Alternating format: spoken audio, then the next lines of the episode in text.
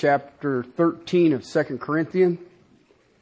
We are beginning into verses 5 and 6. I will share with each of you that I prayed for every one of you multiple times this week for this text. Okay? As we press on through this text, uh, you will see why I prayed with such zeal. 2 Corinthians 13, 5 and 6. Test yourselves to see if you are in the faith. Examine yourselves. Or do you not recognize this about yourselves? That Jesus Christ is in you, unless, indeed, you fail the test. But I trust that you will realize that we ourselves do not fail the test. Father, help us to have ears. Father, please, I beg of you all this time that we do not self deceive ourselves. Help us, Father, to test and examine ourselves with an urgency, my King. In Christ's name, amen. Last week, I kind of laid a foundation for what this is because we are in a strange era in the time of the church. I guess the easiest way I can explain it is I had a Russian pastor explain it to me one time, and I thought it was fascinating. He says he believes that the church in the United States is under greater spiritual oppression than the church in Russia was under communism. And I thought, well, that seems kind of silly. But then he explained it to me, why he believed that. He said, in Russia, Christ is life. He says, in the United States, you add Christ to your life. And if you think about that, it's true. And I'm pretty sure that we're all guilty of it at times. And yet, I read this letter, test yourself, examine yourself, and I like that because he doesn't say examine everybody else. He doesn't say test everybody else. He says do it to yourself. And then he says what he wants to test for. What? Are you in the faith? See, here's what is amazing to me. Understand this is the fourth letter to the Corinthians. We only have two, but this is the fourth. Okay?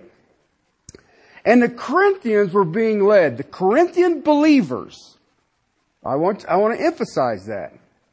The Corinthian believers were being led by accusations from false apostles. And they were demanding proof of the Apostle Paul's apostleship. Okay? Now, you know, I made a, a, comment earlier that, you know, it's really good for a church to have a saved pastor. Okay? It's just, I mean, I don't think people understand that that's, that should be important. Because you know what? I know three pastors right now who pastored for many years who were not saved, and they'll tell you they weren't. But they did come to salvation. But they had believed through the stuff that they had been to seminary, they were raised in the church, they'd always believed, and all the rest of it, that they were saved. And then through a work of the Spirit of the living God, they found out they weren't saved. Okay? Now you think about that for a minute. And yet here are these false accusers wanting proof of the apostle Paul's salvation. Now listen, the apostle Paul, if you don't ever get anything, understand this, he was excruciatingly reluctant to defend himself. Okay? And when he did defend himself, it was not for his sake. I mean, they could say, you know what, you're a little short Jewish man who looks like he's been stoned and left for dead, and you're kind of hard to look at. And he could care less. but he did defend for Christ, for the Lord's sake. See, here's the problem that exists. He was defending for the Lord's sake so that the Corinthians would not be cut off from the truth he preached to them. See, if they disqualified the shepherd, guess what? What's the message they're going to listen to? Let me share with you a quote that I think is good at this point from A.W. Tozer. Quote, the Bible is not an end in itself, but a means to bring men to an intimate and satisfying knowledge of God, that they may enter into Him, that they may delight in His presence, and may taste and know the inner sweetness of the very God Himself in the core and center of their hearts. Unquote. That's fascinating, isn't it? Most people that I know today study the Bible to attain knowledge.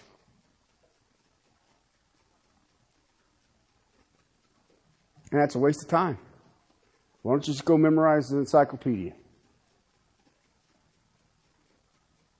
Because you should be entering into his presence. This passage here, and one of these days I will get back to it. But this passage here, Paul turns the table on his accusers. And he challenges his accusers. He challenges those who are listening to his accusers to test themselves, to examine themselves. Okay? Now, in this text, test yourselves to see if you're in the faith, examine yourselves. In the original text, the Greek text, it, the pronouns are placed before the verb. Okay? They do this in the Greek language to bring emphasis. Okay? It changes the emphasis. Here in the English, we have test yourselves. Examine yourselves. Okay? In the Greek text, it literally says, yourselves test. Yourselves examine. See if you are in the faith. Okay? The arrogance and foolishness to challenge the genuineness of Paul. But you know what's amazing? We're doing it today. We do it today. I will not have women teach over men. Well, he was a chauvinist. Really? He explains why not. Eve was deceived. I will not have women teach over men. Why? Eve was deceived. That's why. The genuineness of Paul's relationship to the Lord. And the Christians in Corinth needed to examine and test their own salvation. Okay, now we get into trouble with this text. It's true. I've heard it a lot. Chapter 7 of Matthew's Gospel. We all read it. We all know it. And we've all been bashed with it. Do not judge so that you will not be judged. And they don't realize that's verse 1. Okay? Them, uh, them there are some other verses that follow it. Why do you look at the speck that is in your brother's eye and do not notice the log that is in your own eye? Or how can you say to your brother, let me take the speck out of your eye and behold the log that is in your own? You hypocrite, first take the log out of your own eye. Then you will see clearly to take the speck out of your brother's eye. Okay? So when he says, when you're going to judge something, make sure you're seeing clearly. All right? In our text here, the word test is peirazo. Peirazo. The word examine is dokiidsmos. Okay? They're synonymous. Both words have inherent in them the idea of putting something to a test to determine its genuineness. Is it real? The test to see if the Corinthians, and then he says, are in the faith. Now, that's a key word, faith right there. That's pistos. Okay? Listen. Many say they are of the faith. Many. I have a man who comes from Sunday Mass, comes to my office before church, and we meet. He is clueless. Absolutely clueless. But golly, he is, I tell you what, faithful to Mass. Every Sunday, I go to Mass. And I hear a homily. And I was like, a homily? What's a homily? I said, ain't that what goes with grits? Okay? But he he's faithful. And he says, you know, I've been attending that thing for 22 years. This morning he came in and I finally got to the brass tacks of it. It ain't working. Okay? It just ain't working. You might want to rethink it. So I gave him a Bible. All right? This word faith, there are so many who say they are of the faith. Or they'll say, I believe. I believe in Jesus. I believe in God. Okay, listen. The word pistos is, has nothing to do with the element of Christian truth. What? It doesn't. Has nothing to do. It has to do with the subject of Christian truth. Okay? Everybody likes Jesus. That's hilarious. But the Jesus they liked, they invented. If you were religious at the time of Christ, you were called a brood of vipers. And then you would have to say, but I wonder what he meant by that. Okay? Listen. You cannot create your own Jesus and say, I am of the faith. Listen, he ain't in the manger anymore. He ain't on the cross anymore. He ain't in the tomb anymore. He's on the right hand of the Father in heaven now. And when he comes back, he's not asking questions. He's not going to say, have you not read? Paul is calling for self-examination in the subject of Jesus Christ. Well, that's the gospel. It is way more than the gospel. It is the person of God. And now let me tell you something. I have been praying for every one of you all week that you would examine yourselves and you would test yourselves. I don't need you to test your spouse or your kids or your employer. I want you to test yourselves. And I want you to test yourselves on the faith of the subject of the Lord Jesus Christ. Because that's the essence of it. That's the essence of it. The Bible did not hang on a cross. Christ did. The Bible did not raise in three days. Christ did. The Bible is the instruction to the person and the intimacy of being in Christ. Listen, this is not a new phenomenon. If you go to the oldest book chronologically that was ever written in the Bible, okay, the oldest book that we have is the book of Job. Job chapter 13, verse 23 How many are my iniquities and sins? Make known to me my rebellion and my sin. You know what he's saying to God? Test me. Test me. Job's letter, chapter 31, verses 4 through 6.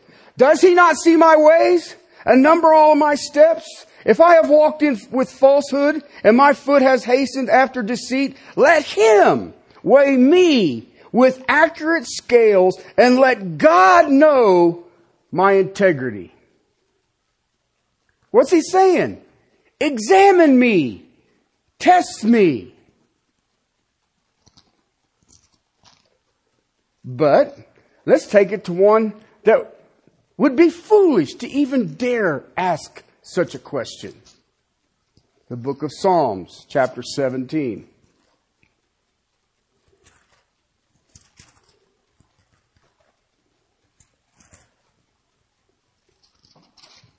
Verse 3. This is a prayer of protection against oppressors. Do you know who's praying it? David. Right? He sort of had some skeletons in the closet. 17 verse 3. You have tried my heart. You had visited me by night. You have tested me and you find nothing. I have purposed that my mouth will not transgress. Test me, David says. Chapter 26 of the book of Psalms. Verse 2 Examine me, O Lord, and try me. Test my mind and my heart. 26 2. Psalm 139. 139. 23 through 24. Search me, O God, and know my heart. Try me and know my anxious thoughts, and see if there is any hurtful way in me and lead me to everlasting life.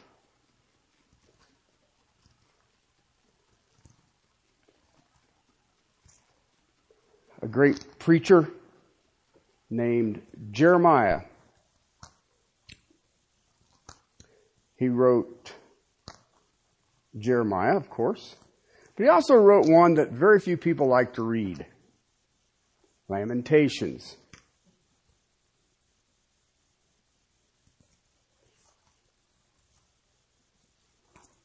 Oops, too far. Lamentations chapter 3, verse 40.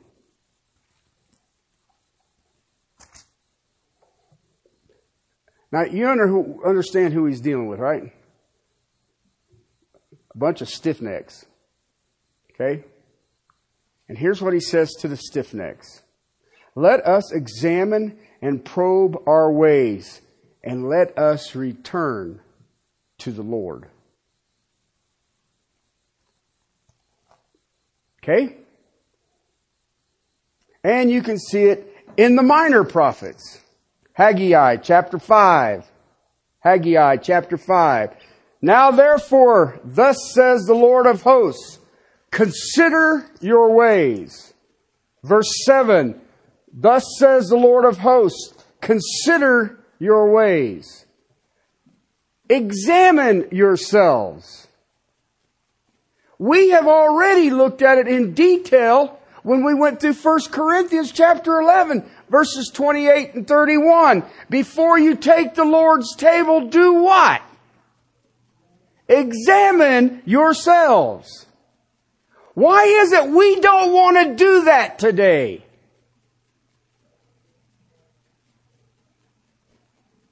We want to examine everybody else's ways. Let's examine and test them.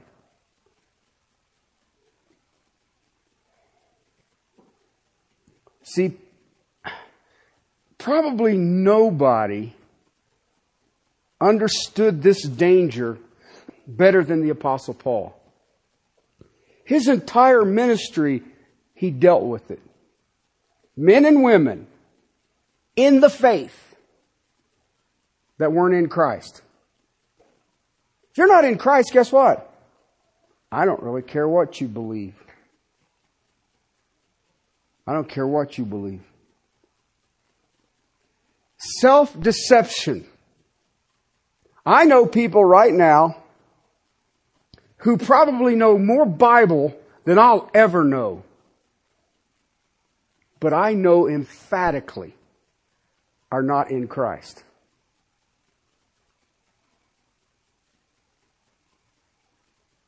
Well, judge not lest you be judged. No, I got the beam out of my eye. I put it in theirs. No.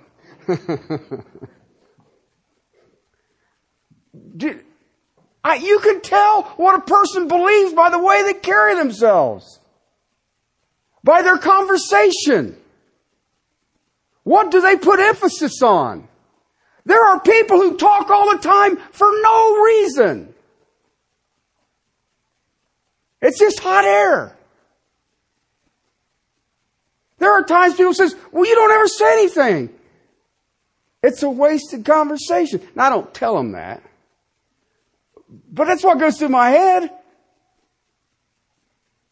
I mean, I, I don't need to discuss all this stuff. This is silly. When I think about the people who are self-deceived, listen to what they say. Have you ever seen some of the silly things that we get nervous about or we become anxious about? Ask yourself a question. What is it in this life that steals your joy?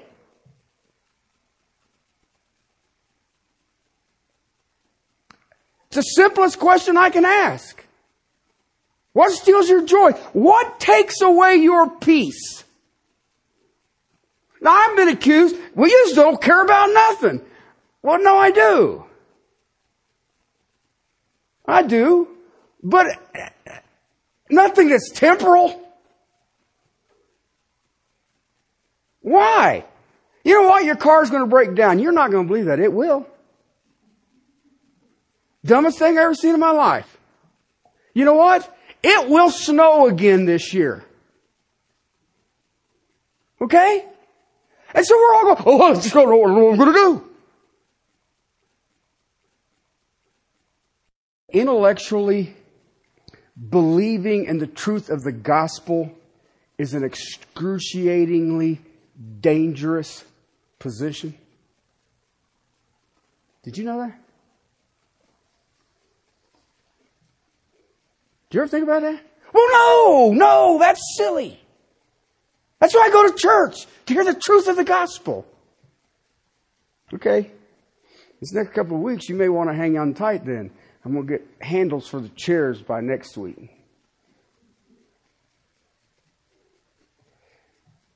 Turn with me to chapter 2 of Hebrews. Hebrews were not biblically stupid. This letter is a series of warnings to show the risk of being in church but not in Christ. Okay? We'll start here and just, yeah, today we're just going to get one warning. Sorry. Hebrews chapter 2 verses 1 through 3. For this reason, we must pay much closer attention to what we have heard so that we do not drift away from it. For if the word spoken through angels proved unalterable and every transgression and disobedience received a just penalty, how will we escape if we neglect such a great salvation? after it was first spoken through the Lord, it was confirmed to us by those who heard. Okay? I want each of you right now to remember back when you got saved. Okay? When I got saved. Okay, when did you get saved, right? I, I don't care about the date. I want you to think about this for a second. When you got saved, okay, I want you to think back to it. All right? Because I'm going to ask you some pointed questions. When you got saved, what did you think? Huh? Well, hell sounds like a bummer. So, uh, hmm, what must I do to be saved? Well, if you confess with your mouth that Jesus is Lord, you shall be saved. Okay, well, what does that mean? Jesus is Lord. I have been on construction sites and there is a lot of confessing that Jesus is Lord. Okay? Ain't the same. Because I want you to think about it from the writer of Hebrews' mind. Okay? Who's he writing to? Biblically smart people. They know what the book says. Alright? And he makes this statement. For this reason. Think of your salvation. This points back. That phrase points back to the glory and the majesty of Christ Jesus that is shown in chapter 1. When you think of your salvation, can it go like this? Jesus Christ is the heir of all things. Verse 2 of chapter 1. Can it sound like this? He made the world. Verse 2, chapter 1. He is the radiance and exact representation of God. Verse 3. Jesus Christ upholds all things by the word of his power. Verse 3. Jesus Christ had made purifications of sin. He died, He rose again, and ascended to the right hand of the Father. Verse 3. Jesus Christ is superior to the angels. Verse 4 through 7. Jesus Christ is God. Verse 8. He is supreme ruler of the universe. Verse 13. He will judge those who fail to come all the way to Him. Verse 13. Did you ever come to that Jesus? Because if you don't know that one, now I just gave you those, and I just, just quickly, I mean, chapter one's the most amazing chapter in Scripture describing Christ. Okay? But I want to tell you something. If you believe that, what is it you worry about? What is it you complain about? What are you anxious over? What are you angry about? How can you be? I mean, he only upholds it with the word of his power. What does he uphold? Existence. He's greater than any angel. He's seated at the right hand of the Father after he made purification for all sin, for all time, for all humanity. He is heir of all things. The world exists, universe exists for him. He is the supreme authority of that that exists. So what is your problem?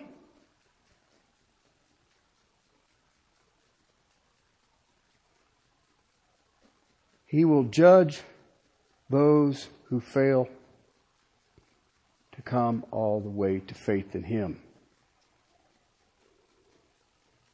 Listen, these are things you should be thinking about. These are things that you should be examining yourself. These are things that you should be testing yourself. Hebrews 2 and 3 says, For if the word spoken through angels proved unalterable. And every transgression and disobedience received a just penalty. How will we escape? How will we escape? See, when you think about this person, the subject of salvation, the subject of pistis, the subject of faith, Do we understand in Acts chapter 7 verse 53 that was the angels were the given messengers to the prophets? They brought the testimony of God. In Galatians chapter 3 verse 19, the law came to man how? Through Moses. But in John's gospel, chapter 1, verse 17, it says that the gospel came through Christ Jesus. If you break any part of the Mosaic law, you're guilty of the whole thing. That was brought through Moses.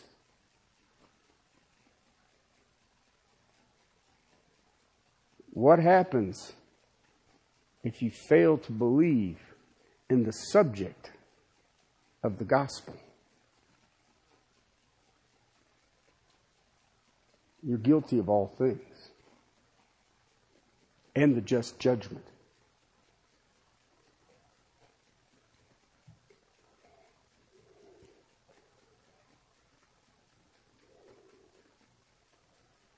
How will we, verse 3, how will we escape if we neglect so great a salvation?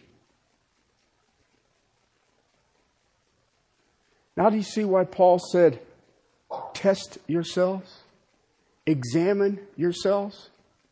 Why? Because you've been exposed to it. You've been exposed to it.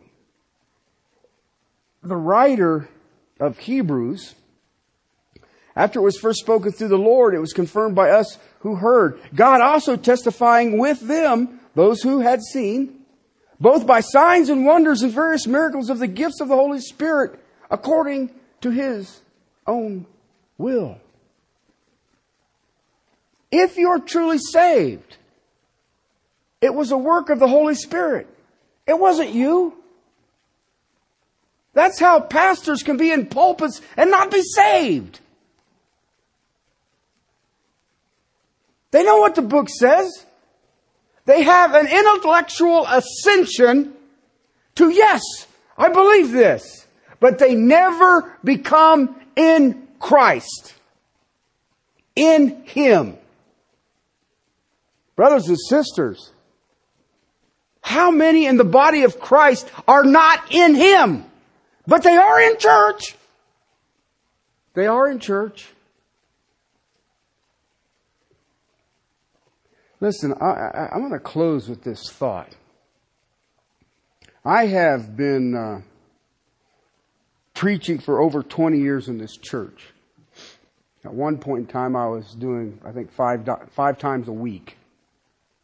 Uh, I've slowed down a little bit. Okay? I never stopped expounding the Word of God, one way or the other. Do you understand as with the hearers of this Hebrews letter, that they are more accountable because of the gospel that they heard. And yet, there were some, he makes this statement, it's an amazing picture here. We must pay closer attention to what we've heard so that we do not drift away. And he uses a, a maritime illustration here. When a big merchant ship was preparing to come into harbor, one of the things that they do is they call it trimming the sails. They take, they make the sails slack. Okay, so they're not doing anything again. So the ship is moving along. It's been cooking along with the wind. They drop their sails. They call it trimming them, and they're, they're slack. They're just, they just blow back and forth, back and back, back. And what they'll do is they'll drop an anchor out the back of the boat. It's like using a rear brake. And if they were going too fast, they'll use two anchors. And drop it off the back of the boat. And what the terminology that the writer of Hebrews is using here is speaking of a ship trying to get into safe harbor. And maybe he dropped the two anchors, but forgot to trim the sails. That's not that big a deal. There's a safe harbor. As I sail right on past it. I see the harbor. I know how to get in the harbor. It's right over there and they drift right on past. Or maybe they trimmed the sails but forgot to slow the boat down. They didn't drop the anchors out the back or anchor out the back. So they just kind of drift right on by. Look, right there. Look, the Lord of the Sabbath. He who rules rest. Listen, if you're not resting, did you just pass the harbor? How can that be? He only rules everything. He is supreme authority over the universe. And if you're worried, or you're not resting, or you're always anxious, or you're always impatient, or things just, it just never works out for me. I'm always mad. You know what? You go in the harbor?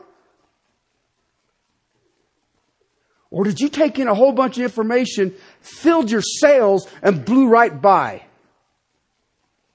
That's the picture that the writer of Hebrews is giving you and I. And let me tell you something, people. He's writing to biblically literate people.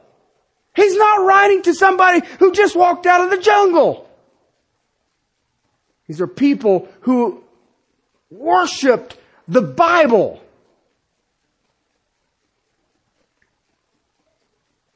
So guess what? The hearers of this letter in Hebrews could not plead ignorance in front of the Lord.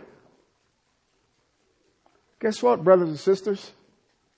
Nor can you. Nor can you.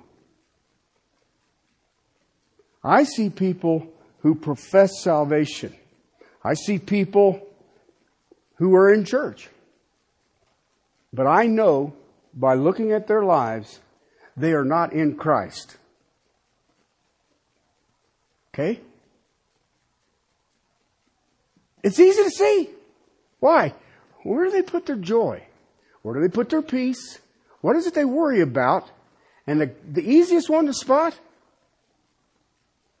Where's their rest? Because that's what this letter is about. The Lord of the Sabbath. Lord means ruler. The ruler of, and Sabbath is rest. It was the day of rest.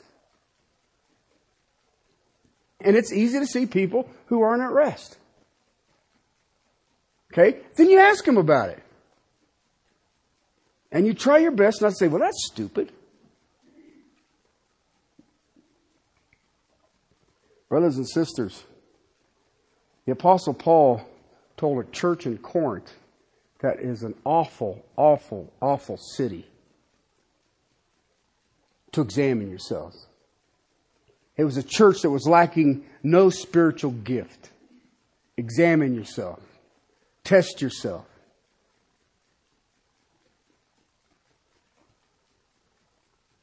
My challenge to each and every one of you is examine yourselves. Test yourself and see if you are in the faith. Listen, I, I watch it. I watch it. It's easy to spot what people get their rest from. And it's scary.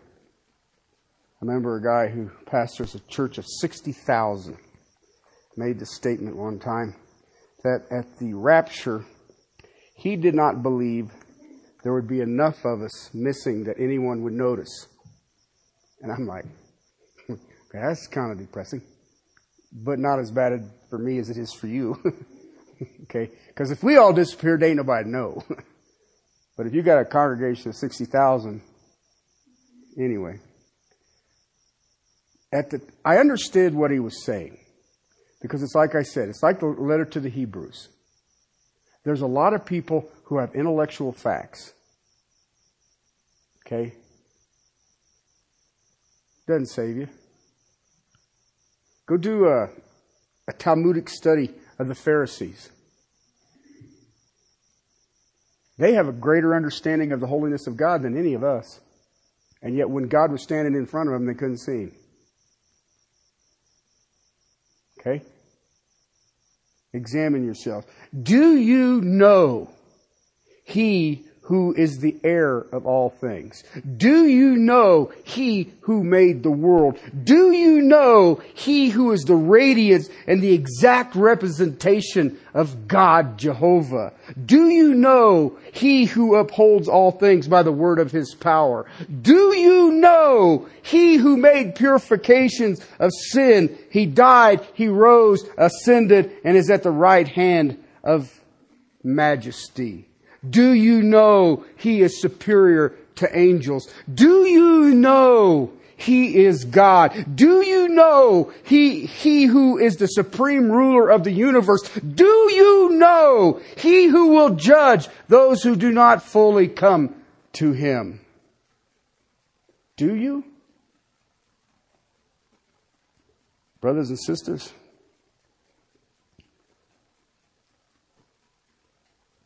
Do you know him who has put all things in subjection under his feet?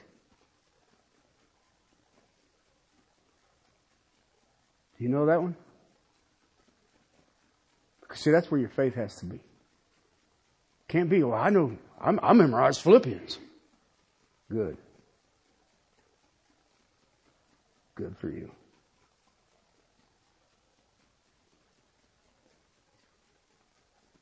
Brothers and sisters, I do not know anything right now that weighs more heavily on my heart than this text.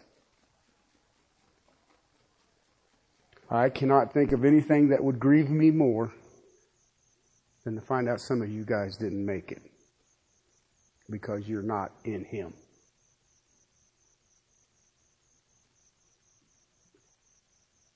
And the only way you're going to know, test yourself.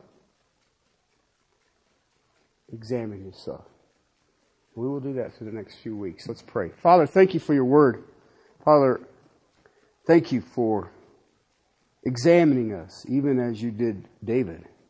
Father, thank you for testing us, even as you did Job. Father, thank you that you gave Israel before us the things we should not do. Father, as I look at this letter and I'm reminded of the time that I taught through it, I feel like I did such a poor job. And yet, Father, you bring it back. You bring it back. Father, thank you that you have crowned him with glory and honor. Thank you, Father, that you have appointed him over the works of your hands. Father, thank you that all things are in subjection to his feet, under his feet. Thank you, Father, that in subjecting all things to him, he left nothing that is not subject to him. Hmm. Father, thank you that he's over angels, even the fallen. Father, may we rest in the Lord of the Sabbath. May our peace be in the Lord of peace, Father, and may our joy come from being in Him. Lord, we love you. We praise you. I thank you for this look forward to the rest. In Christ's precious name. Amen.